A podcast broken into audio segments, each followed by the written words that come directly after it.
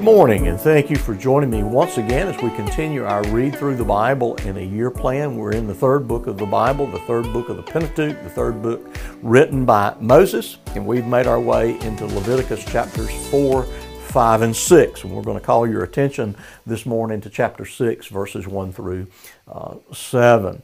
Uh, I don't think I mentioned as we got into the book yesterday that probably if you uh, ask people, well, name some of your least favorite books of the Bible. Uh, Leviticus probably appears pretty high on the list of most people.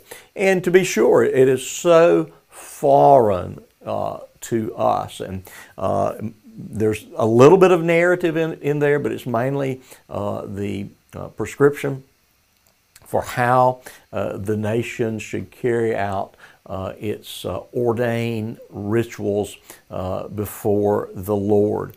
And so, chapter 4 uh, con- continues uh, with how to offer sacrifices, understanding that they are designed to atone for the sins of, of, those who have broken God's law.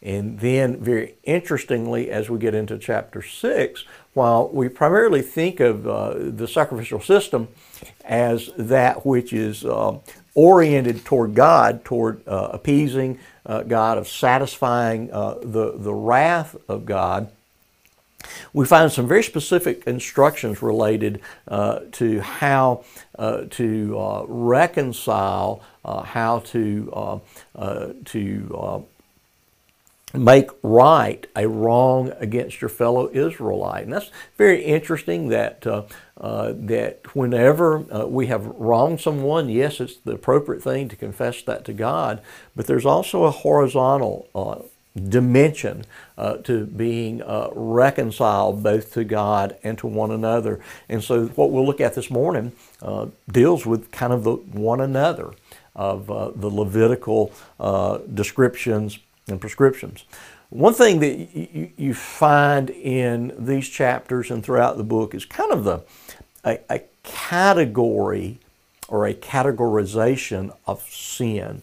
Uh, that is, they're, they're corporate sins that, that the nation is guilty of. There's personal sin that the individual is guilty of. Uh, there's intentional sin, a, a, a, willful and knowing breaking of God's law. There's unintentional sin, a, a, sin attributed to ignorance of God's law. Uh, there are sins of commission, that is, we actively do something, we willfully engage in something that displeases God, and there's sins of omission. Again, sometimes because of ignorance, uh, sometimes just because of failing to do that which God has commanded us to do. And so at, at times it is helpful as we think about confessing our own th- sins to think about uh, those types of categories of sin. So let's look at chapter 6 and we'll read verses 1 through 7.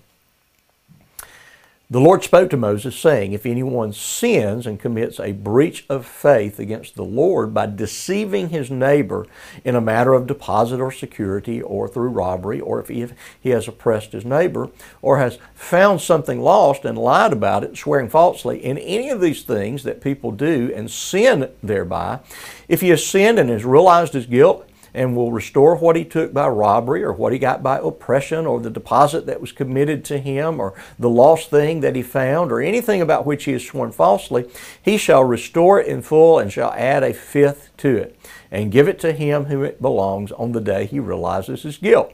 And he shall bring to the priest uh, as his compensation to the Lord a ram without blemish out of the flock, or its equivalent, for a guilt offering. And the priest shall make atonement for him before the Lord, and he shall be forgiven for any of these things that one may do, and thereby become guilty.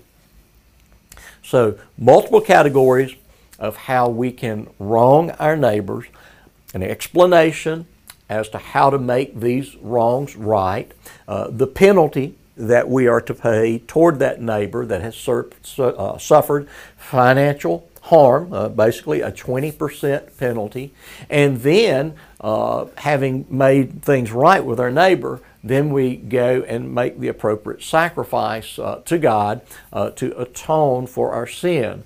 And so once again, we see uh, the horizontal and vertical dimensions of the law uh, that uh, God, our, God must be uh, appeased, our sin must be atoned for.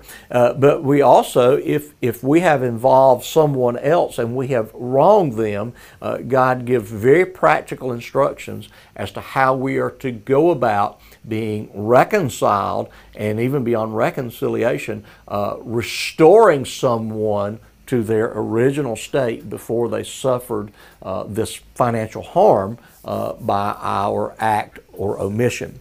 So, very interesting part of the book of Leviticus, very practical, and I think something that uh, as we think about our own laws uh, in, in uh, state and, and, and in the, the, the federal system, uh, that we can see uh, sometimes that, that uh, in our laws, uh, the wisdom of God is reflected uh, in terms of uh, making restitution uh, for w- when someone has been financially wronged by someone else.